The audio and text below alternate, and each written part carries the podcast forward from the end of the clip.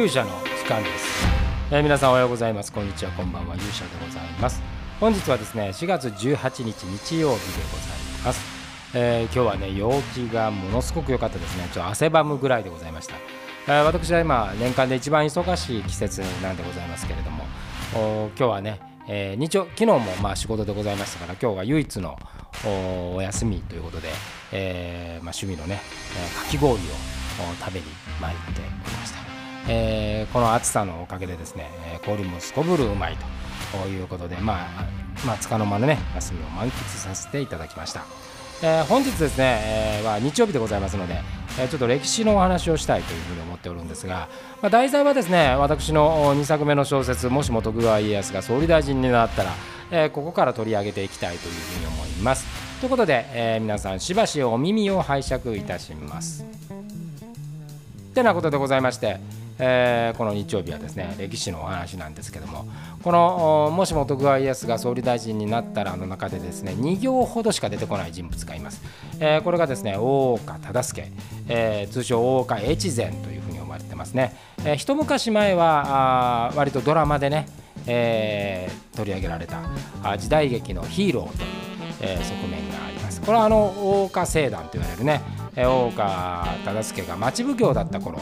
いろんなね、えー、裁判を通してこの人情味のあふれる裁判を行ったというふうに、えー、取り上げられていることでございます。ただですね、これ実際この町奉行という仕事はもちろんこの大岡越前というね、えー、その通称通りにこう裁判権司法権も持っていたんですけども実質はですねほぼこの江戸の町の行政権を担うまあ、どちらかというと知事に近い役柄を役割を持っていて、まあ、強大な権力を持っている、えー、役割でございました。えー、大岡忠相はですねこのもしも徳川家康が総理大臣になったらでも出てくる徳川吉宗八代将軍吉宗の時代に大きく取り上げられて、えー、出世をしこの町奉行で辣腕を振るったまああのー、そういう意味では官僚ですね、えー、優秀な官僚であったというふうに、であの彼がやったことの中でねあの一番大きなことっていうのはあの小石川で作った療養所であるとか、えー、この荻原ね重秀があ行ったとされる貨幣外注のこのこのこれは綱吉の時代なんですけどね、えー、吉宗の時代にも実は貨幣外注っていうのが行われていて、えー、この時にその泰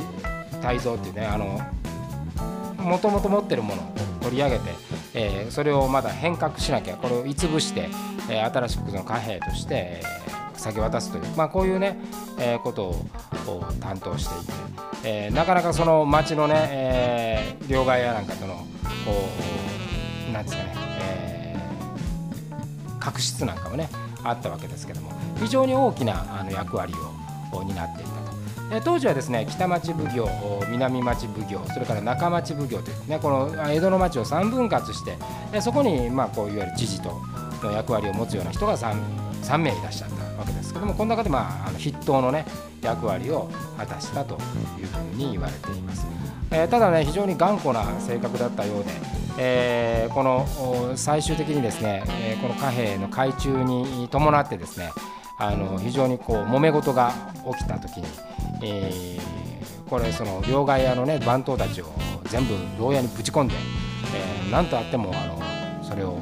解放しないみたいなことがあってこの圧力から解任をされてですね、えー、その後自社奉行からあなかなかもうあの大きな政権の舞台には出ない形になったというふうに、えー、言われております。でただその後ですね彼はあの大名にまで取り上げられてなんとこの大岡家っていうのはねえー、それから後の明治維新まで、えー、家が続くということになりますので、まあ、そういう意味ではあの家を起こしたあこの初代としては非常に優れたやはり人物だったというふうに思います。でこの徳川家康が総理大臣になったらでですね、えーまあ、取り上げたのは、まあ、この時あのここここの役割では警察庁長官という役割して、えー、どちらかというと皆さんのねあの時代劇のイメージの通りえー、この地方の部分地方の警察権の部分ですね。こちらの方にイメージを当ててみたんですけどその配下にはですねあの新選組を置くという、えー、なかなか我ながらですね面白い組み合わせになったんじゃないかなと思うんですがこの頃のやっぱり吉宗の時代それから綱吉の時代、えー、この辺りはこう江戸幕府というかね江戸時代を見る一番重要なあ時期でございます。でこの吉宗の後の田沼時代、えー、こういうこの3つの時代を見るとですね、えー、江戸期というものがよく分かってくるという思うのであのぜひね今日ご興味がある方っていうのはこの大岡越前のねあの足跡なんかをたどっていただくと面白いんじゃないかなというふうに思って、えー、おります。えー、まあこの今本自体はですねちょうど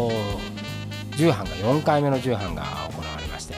えー、読売新聞とかね日経新聞にも大きく取り上げていただいております、えー、これからですねまあさらにこうたくさんの人にね読んでいただきたいということがありますしで特にあのやっぱりまだね政治家の人には届いてないけどこれ、ね、ぜひね政治家の人に読んでほしいというふうに思うんですよね。やっぱり今のこの政治の混乱を見ているとですねなかなか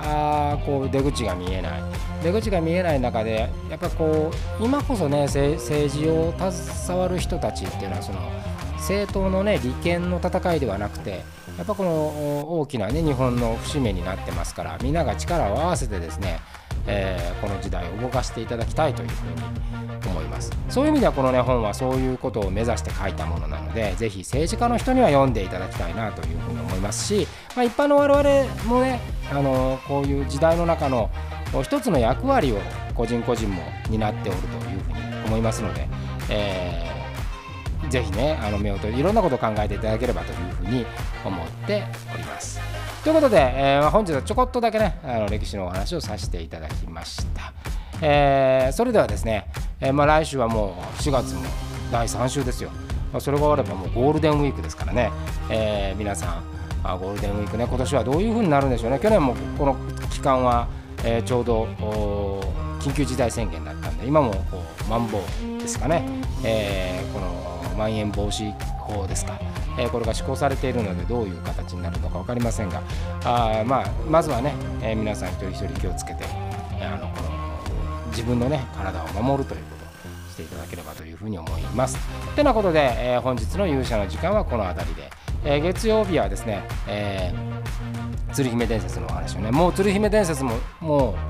あれですよ、えー、次の次で終わりでございますからね、えー、魔界とうとうストーリーの最新作までえー、たどり着いてしまいました。あてなことで、えー、ぜひ皆さんにはあ楽しみにしていただければというふうに思います。ということで、えー、皆さんまた明日お会いしましょう。さようなら。